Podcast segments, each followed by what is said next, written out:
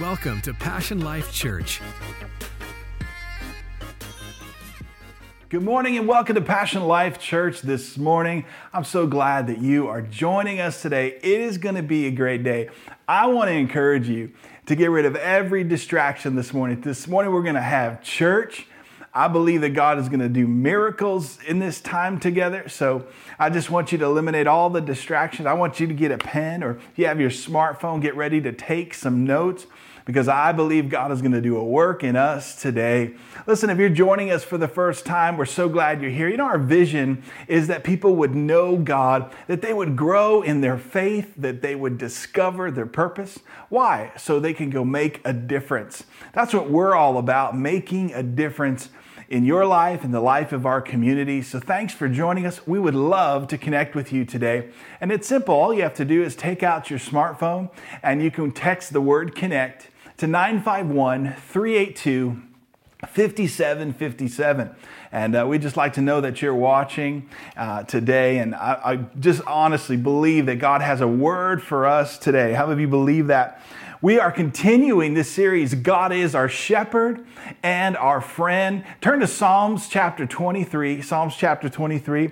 You know, we're going to read that in just a moment, but um, I think there's no time like the present that we need to apply these scriptures, you know, to our life. You know, Psalm twenty-three uses a shepherd as an illustration of God's relationship with us, how God relates to us. And a shepherd is a leader. He's a leader and he leads his sheep. He provides for his sheep, right? He protects his sheep. And you know, it's interesting because we're going into an election season. Come on, I hope you are voting, or have not, if you haven't voted, that you do vote. You need to vote. But we're going into this election season, and I love it because America now is very conscious of leadership. Right? We are looking who is going to lead us. We get a say, we get to vote.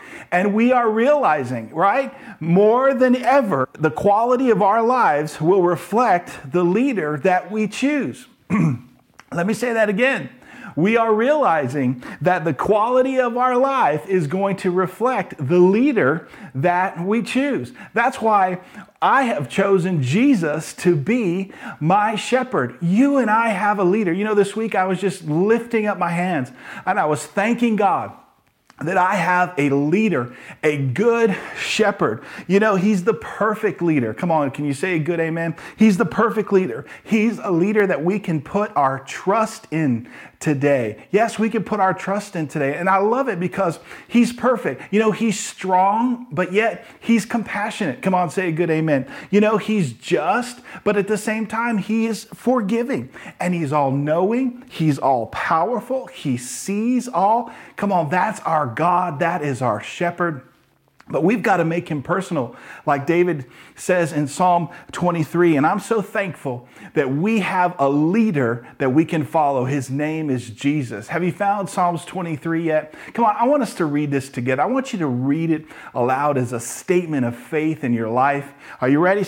Psalm twenty-three, verse one. The Lord is my shepherd, I shall not want. He makes me to lie down in green pastures. He leads me beside still waters. He restores my soul. He leads me in paths of righteousness for his name's sake. Yea, though I walk through the valley of the shadow of death, I will fear no evil. For you are with me, your rod and your staff, they comfort me. You prepare a table before me in the presence of my enemies. You anoint my head with oil, and my cup runs over. Surely goodness and mercy shall follow me all the days of my life, and I will dwell in the house of the Lord forever. Amen. I just feel better after I read that. You know, today I want to focus on verse three, where David says, he restores my soul. Now, when he's talking about his soul, he's talking about his mind, will, and emotions. And so I want to ask you today, how's your soul? How are you doing mentally in all of this? You know, it really matters how you're doing, how your soul is doing. And I believe that what we're going to talk about today is going to help. And I believe also that some of us today that you're watching, you need a miracle in your mind. And I believe that God can do that. But you know what I love about what David is saying? He's saying, not only is this good shepherd my provider, right? Not only is he my protector, but he also restores my soul. When I mess up, come on somebody, when I fail, he picks me up. And here's what I want to talk about today. I want to talk about four stages to restoration. Four stages to restoration. You know, King David wrote Psalm twenty-three, and he had a lot of struggles with his soul. Yeah, man, if you read through the Psalms, some of the things that he writes, you just go, wow, he pours out his soul. And that's what I love about David. David was called a man after God's own heart. But I want to give us some hope today, because David had struggles. He struggled. He was tormented in his soul. Come on, if you ever know what that feels like, man, that is really tough. You can identify with David. But even as a young child, do you remember he was rejected? Samuel came to his house to anoint the new king of uh, the new king of Israel, and you know what happened is they didn't even call David. He was rejected, right? So man, that'll do something to you. And then David, he gets anointed, and then later on in his life becomes king. He kills Goliath, right? And what happens? Saul is jealous of him, the king, and so the king tries to kill him. He wants David dead. He, David struggled in his soul. Do you remember when David was a king and then he had an affair? Do you remember that? And then not only did he have an affair, but then uh, he put Bathsheba's husband Uriah at the front lines so he would be killed. Isn't that just like what sin does? Sin always takes you further than you want to go. It keeps you longer than you want to stay, and it makes you pay more than you wanted to pay. He probably never thought of that, that a simple affair would lead to all of these things. But he struggled. He was tormented in his soul. And then what happened? The child that he had with Bathsheba died. You know, I want you to listen to how David describes the state of his soul. You can read it in Psalm forty-two, verse three. He says, "My tears have been my food day and night, while they continually say to me, 'Where is your God?' When I remember these things, I pour out my soul within me, for I used to go with the multitude. I went with them to the house of God, the voice of joy and praise, with a multitude that kept a pilgrim's feast." Verse five. "Why are you downcast, O my soul?" That word cast down means depressed in the Hebrew. And he says, "Why are you depressed, O soul? Why are you disquieted?" In other words, that word disquieted in the Hebrew means stirred in commotion. It actually means at war. He says, "Soul, why are you at war within me?" Ooh, man, this is pretty deep. And then he says this, "Hope in God, for I shall yet praise him for the help of his countenance. Oh my God, my soul is cast down within me. Therefore, I will remember you from the land of Jordan and from the heights of Hermon." You know, it's an interesting thing that David is going through. And many of us can be going through that right now. But I want to tell you, there's a battle for your life. You know, the Bible says that the devil comes to steal, kill, and destroy. He wants to destroy your life. But watch this. The battle for your life is going to happen in your mind. Mm-hmm. It's going to happen in your mind. David is making us aware that there's a battle going on in our mind. You know, we think about twenty to thirty thousand thoughts a day. That, that's a lot of thoughts. And I wonder, within those thoughts, how many of those are thoughts of worry, maybe anxiety, thoughts of you thinking how you're rejected, you haven't been accepted. You know, I wonder how many of those thoughts are faith and believing in the impossible and miracles. But I think it's important that we take an inventory of the thoughts that are in our mind, because I actually believe that negative thoughts can be our greatest cause of unrest. Psalm twenty-three is about having God's rest in your life, being at peace because he is the good shepherd. But here's what I love about David. Even though that his soul is being tormented and he's struggling, he is saying, he's telling his soul, soul, listen, you got to hope in God. I love this because David is actually talking to himself. You know, I, I think you're weird if you don't talk to yourself. All of us do it. But what are you saying to yourself? What is that self-talk? Well, David's saying, look, I got a battle going on in my mind, but here's what I'm saying. Soul, he's addressing his soul. You better hope in God. And then he says in another part of the scriptures, he says, I will bless the Lord, oh my soul, and all that is within me. Look, that's everything. That's the good, the bad, all that is within me. David is like, I'm going to bless his holy name. Now, we can have hope in God today because David, here's what he's saying. He's saying, even though all of this depression, even though I was at war with my soul and all of these things I experienced lost, here's the reality. God, you can restore my soul. See, the truth is, is that a lot of us have experienced loss in these moments. I know people who experience loss of family members, the loss of their job, experience loss, and you need restoration.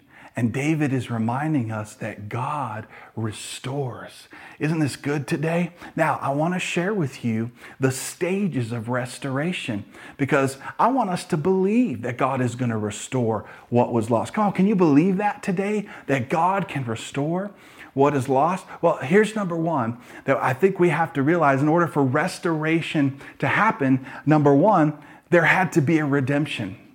There had to be a redemption.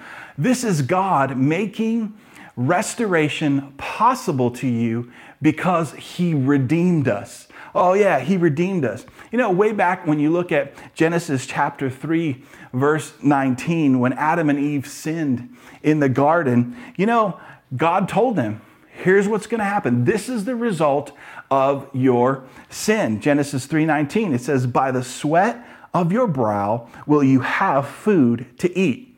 Now, this refers to the stress, the struggle, and the anxieties that come with working hard, but producing little. Man, that's tough to be in that situation where you're really working hard, but it's not producing what you need. Now, there are many people who are working hard, but they're still lacking, right? Now, let me ask you a question. If hard work is the formula for prosperity, then everyone who's working hard would be prosperous, correct? Now, let me just tell you this. I'm not advocating laziness. That's not what I'm talking about here. But I want you to understand, before the fall of man, God gave Adam a job in the garden, naming the animals, taking authority, guarding the garden. But watch this. There was no anxiety and worry attached to his job. This was before the fall. But then when Adam and Eve messed up, this is what God was saying. Now you're going to have to work for your food, but you know what? It's going to become from, it's going to come with the sweat of your brow. In other words, there's going to be labor. That's what sweat represents. It represents labor in our life. And that is a part of the curse. So when Adam and Eve sinned, a curse was released, right? And a, uh, what represents that curse is you and I laboring and there being a sweat and a toil and not being able to meet our needs. I don't want to live under that curse. Now, the curse is in the earth, but here's what I love. Jesus came to redeem us from that curse. Come on, put an amen in the chat today, because how did he redeem us? Because redeeming means to buy back. So God bought us back. How did he do that? By sending his son, by paying the price of his son. He redeemed us back to himself so we can be redeemed and we can be free. So watch this. I think this is so amazing. So the first Adam, Adam and Eve in the garden, what did they do? They messed up. They sinned, right? But the Bible calls Jesus the second Adam, or the last Adam. Let's say it that way. And so when Jesus came, the second Adam, watch this, he came to redeem us, and that would be through the process of crucifixion. But what I find interesting is that every part of Jesus' crucifixion was strategic. Yeah, it was strategic. Do you remember him in the Garden of Gethsemane? He starts to feel the weight, right, of the sin, and he knows that he's going to the cross, right? And he asks, and he says, God, can you take away this cup from me? Not my will, but your will be done. You know, the Bible says that he was praying with such agony. You know, that actually means that Jesus was having severe mental struggles. severe mental struggles. But watch this. The Bible says because of the stress and the weight. You say, Pastor Phil, why did he have to go through that? He went through that so we could be redeemed from that curse. Come on, somebody. So watch this. He began to sweat, but the Bible says he began to sweat drops of blood. His capillaries begin to break in his forehead. Watch this. And the blood began to, sh- to shed. His blood began to pour out from his forehead. Watch this. The first place that Jesus's blood was shed was in a garden, right? The first Adam messed up in a garden. The second Adam redeemed us in a garden. And the first place that Jesus bled from for his crucifixion going into it was from his head, because he knew that you and I would need redemption in our soul. Oh, come on, somebody, in our soul. And this is our good shepherd. He lays down his life for his sheep, but that's not it. The part of this crucifixion would be that they would take the crown of thorns and put it in his head, and it would cause more blood.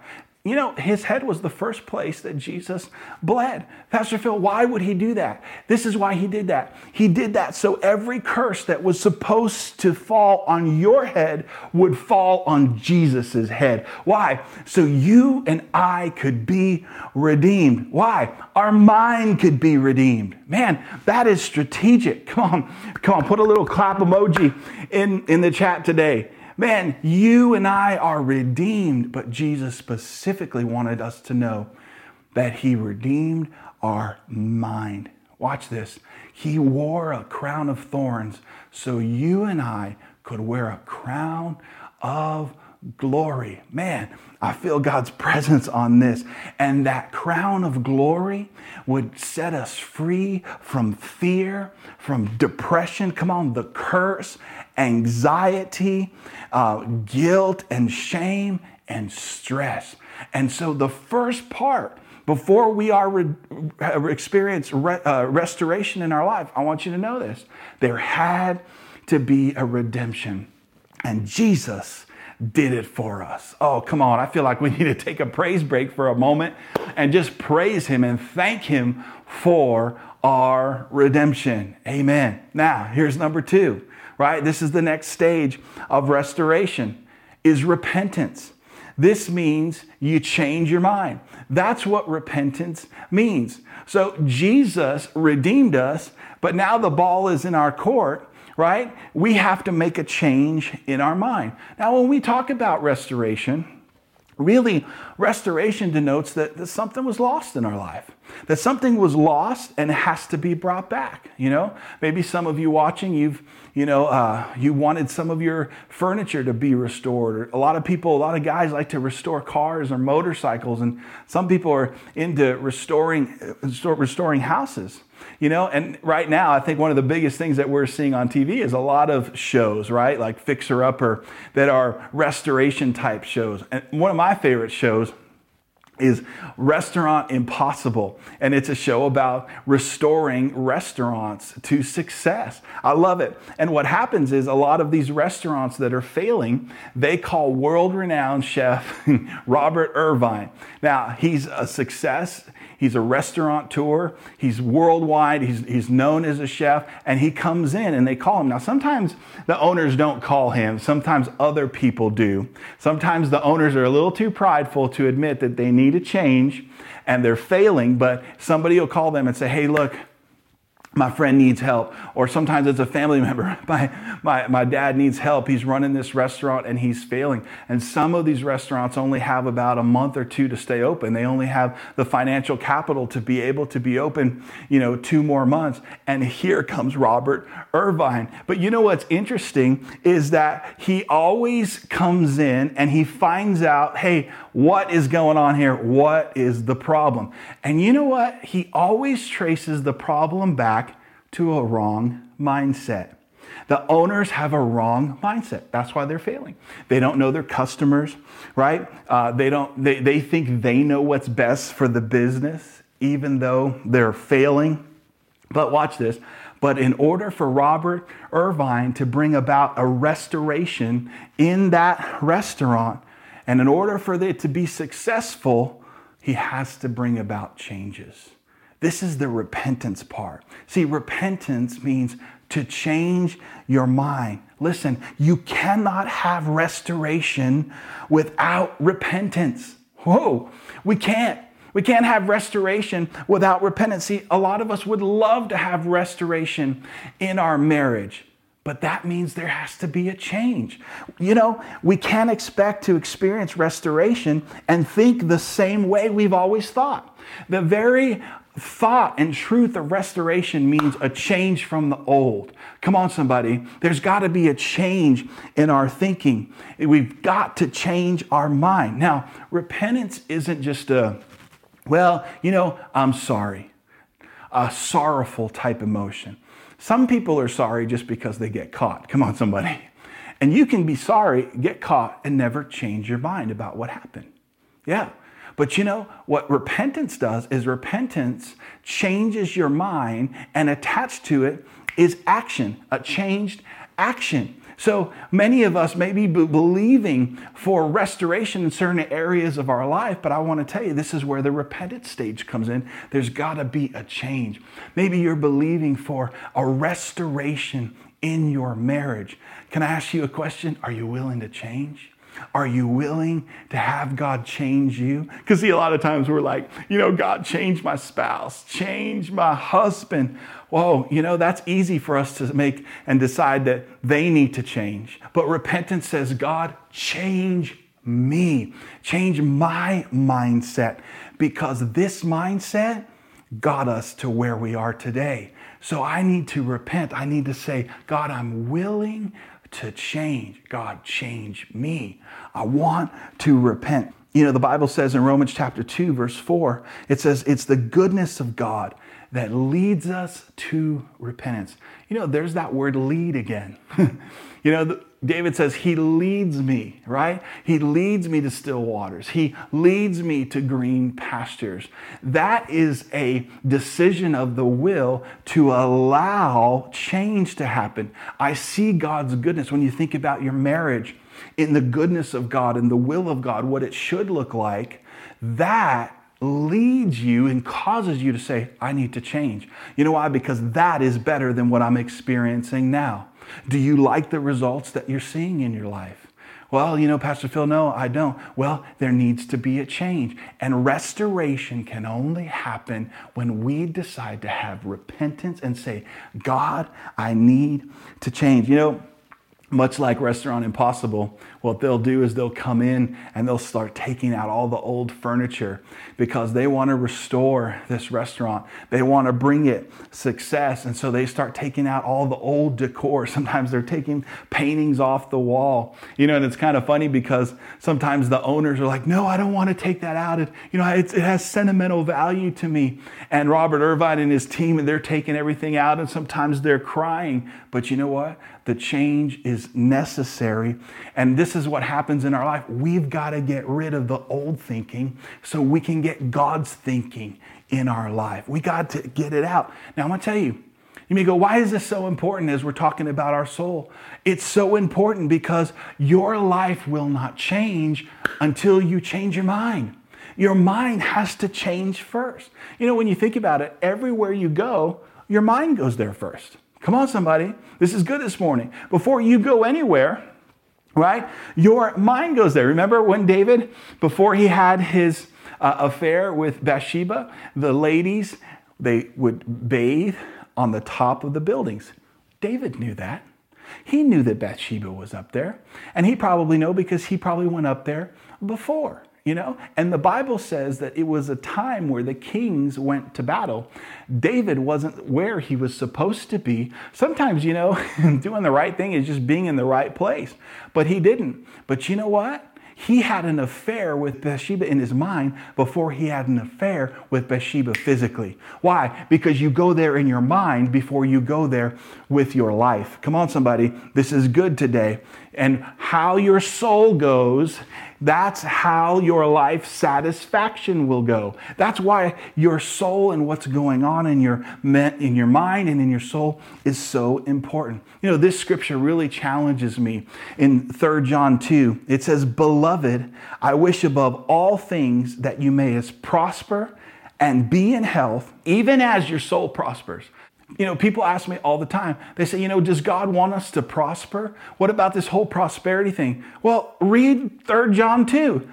By the power of the Holy Spirit through John, he is saying, God is telling us, I wish above all things that you prosper. You know, that is the definition of blessing, moving forward, prospering. And he says, in your health. You know, it's funny, people believe that God doesn't heal today. Well, he says here, I wish above all things that you may prosper and be in health.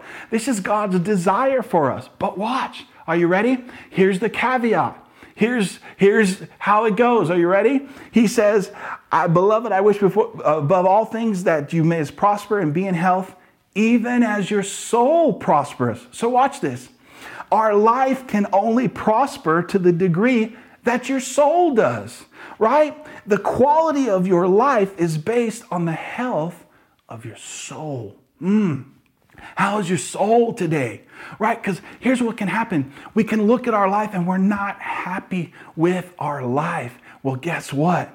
Your life can only prosper to the degree that your soul does. Until your mind changes, your life can change. And if you look at life and you go, man, this isn't where I'm supposed to be. Well, let me just encourage you. Why don't we identify some wrong mindsets, right? Why don't we identify what is it in our life where there is wrong thinking? Because watch this. You can't have a poverty mindset and prosper. Let me say that again. You can't have a poverty mind. Well, I don't know if God wants me to prosper, you know.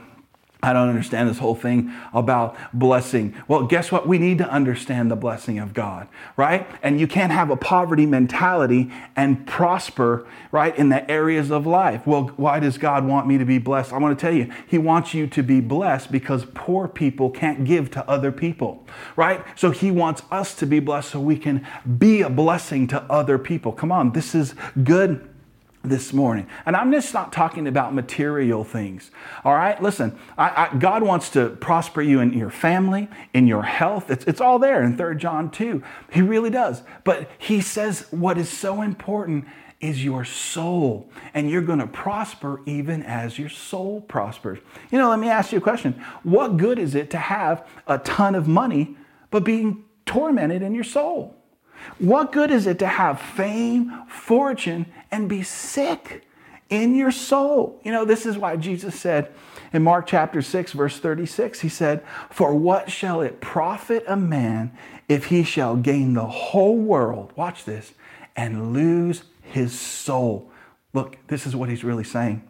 The health of your soul is more valuable than any other possession you attain. I want to say that again. The health of your soul is more valuable than any other possession you attain. Watch this. You can gain money, but if you do not have a healthy soul, you will lose the wealth anyway. Who? That's why the health of your soul is more valuable than anything you can attain. And now, watch this. God will allow his goodness to change your mind.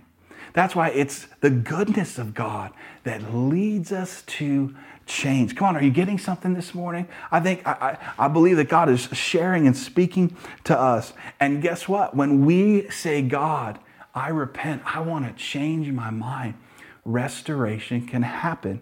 You know, notice what happened to David when he allowed God to touch his mind, to do a miracle in his mind. Psalm fifty-six, thirteen.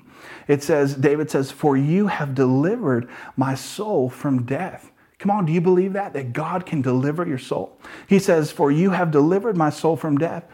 Have you not kept my feet from falling, that I may walk before God in the light of the living?" Watch what David's saying. Once God touched my mind. Once God did a miracle in my mind. Watch.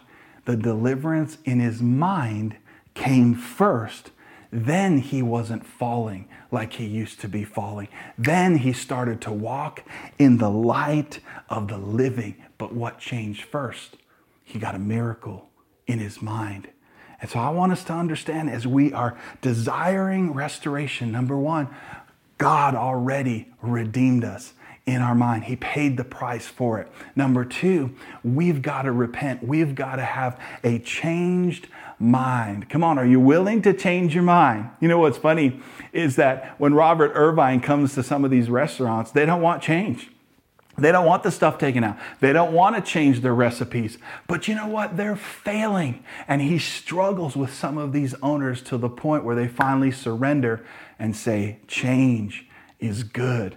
And that's what God wants for our lives. He wants us to realize that his way is higher than mine, that he knows more than me. Come on, he has more than I will ever have. But yet he wants me to change my mind so my ways can be higher, because I'm following a leader whose ways are higher. Come on, somebody, this is good. So here's number three. The next stage to restoration is a renewing, right? And this is where we replace those old thoughts with new thoughts. You can do this by God's help. You can replace those thoughts. You know, this is the part of the show in Restaurant Impossible I love, when they start bringing all the new furniture in, right? Now, I want to tell you, it is a renewing by replacing, not just a repainting over the old stuff. No, they gutted that out, and now they're bringing in the new furniture, the new paint, the new wood floors. Man, it looks incredible. But you know what? They don't just come in and gut the place and leave it empty. That's not what God is saying for our mind, that we want to change. But now, well, what, what are we supposed to think? We're supposed to replace our thoughts with his thoughts. You know, that's why Romans chapter twelve, verse two says this. And do not be conformed. That word means fashioned in the Greek. Don't be fashioned to this world, but be transformed by the renewing of your mind, that you may prove what is good, acceptable, and the perfect will of God. This is what God says, that when your mind is renewed, when you allow it to be transformed, let's watch, he will fashion you. Remember, he said, I will make you, I will mold you. If you will allow that change to happen and transform your mind, the Bible says that you will prove. That word in the Greek actually means begin to recognize. In a genuine way, watch this, you will experience what the will of God is. Man, that is so powerful. God wants you to experience his good and his perfect will. And that's really more than you could drum up on yourself or by yourself. Come on, somebody, let's, let's be real today. And so when my mind is renewed to thinking his thoughts, well, how do I replace my thoughts with his thoughts? You got to know his word.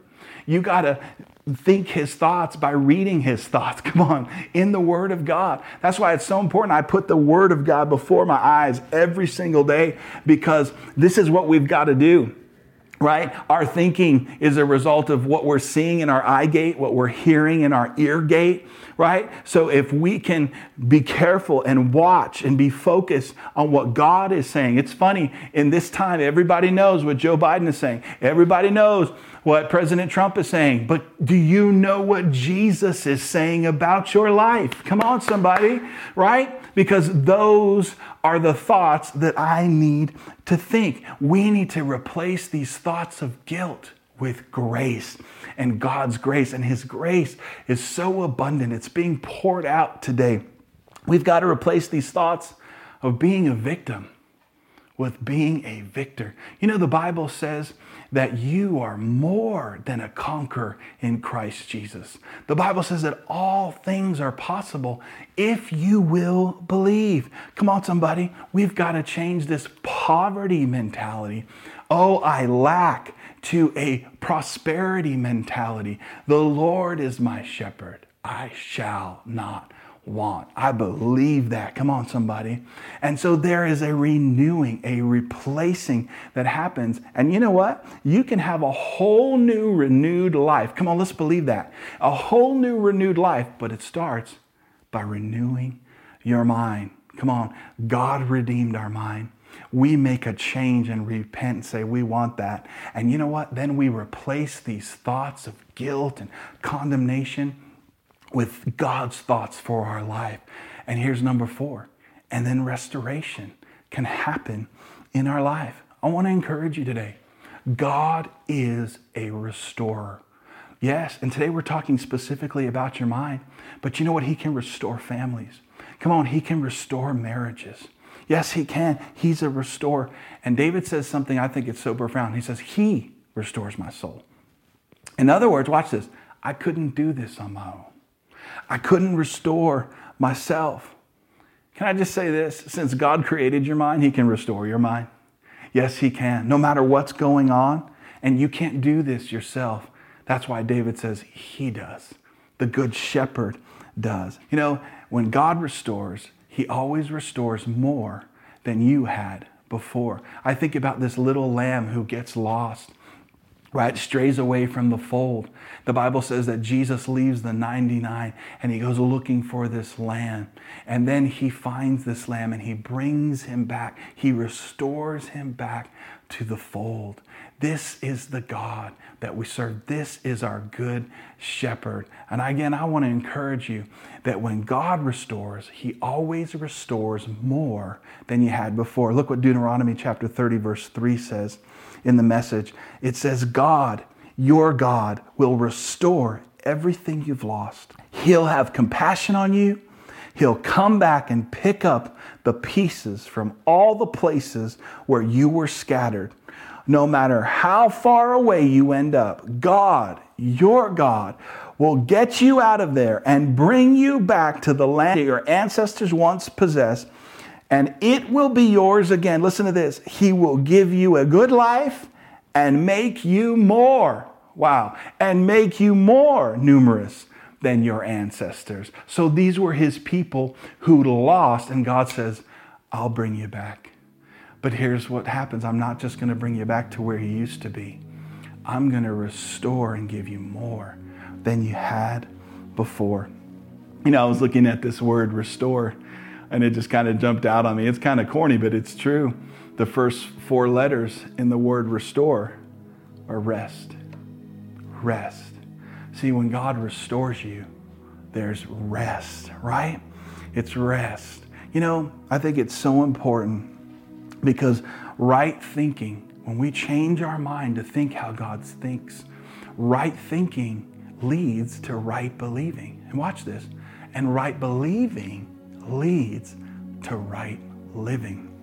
This is why David said, he restores my soul and he leads me in paths of righteousness for his name's sake.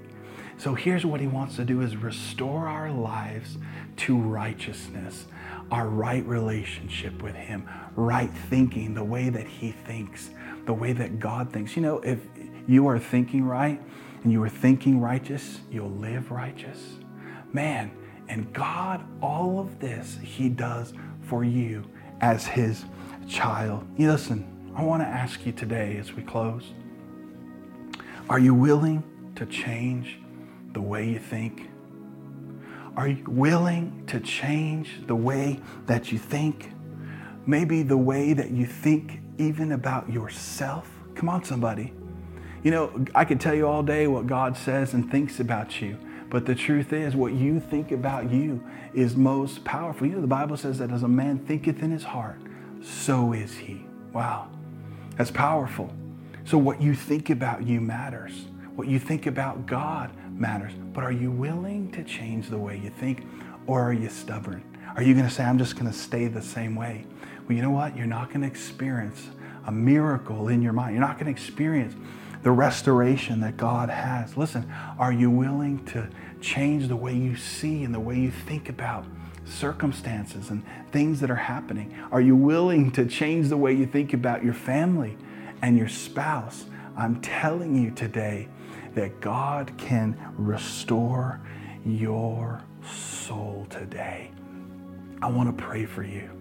Father, in the name of Jesus, come on, Would you pray with me? Come on, let's pray together. You know, I believe that there's people today you're watching and you have P T S D. And I believe that God wants to restore your soul. He wants to do a miracle in your mind today. And part of the change and repentance is saying, God, I believe too small. God, I didn't believe in you, but today I want to believe. Heal my mind today.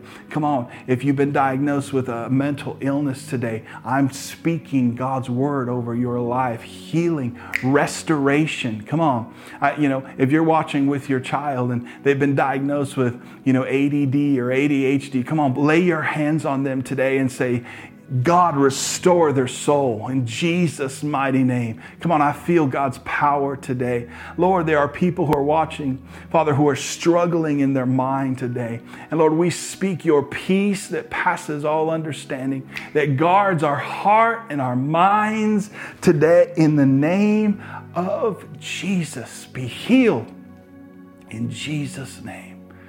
You know, when God restores you, here's what he does. You can believe again. You can love again. Come on. You can live again the life that he has for you. Wow. Thank you, God, for your restoration. Come on, just take a moment and just thank him. Would you do that? Thank him that he restores our soul.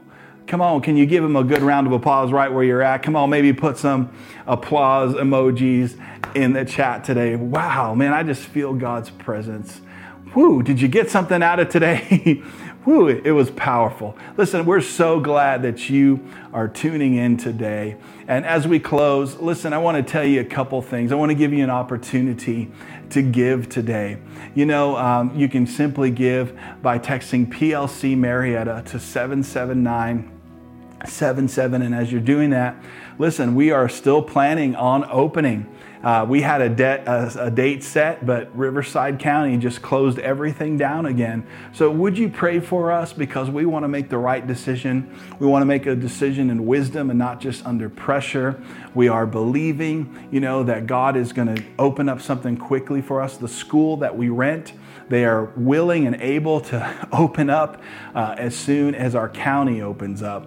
And so we're just praying. We just don't want to run ahead of God. So, uh, but all is well. We're doing good. Our worship team is getting ready. We're excited to get back to what God has for us.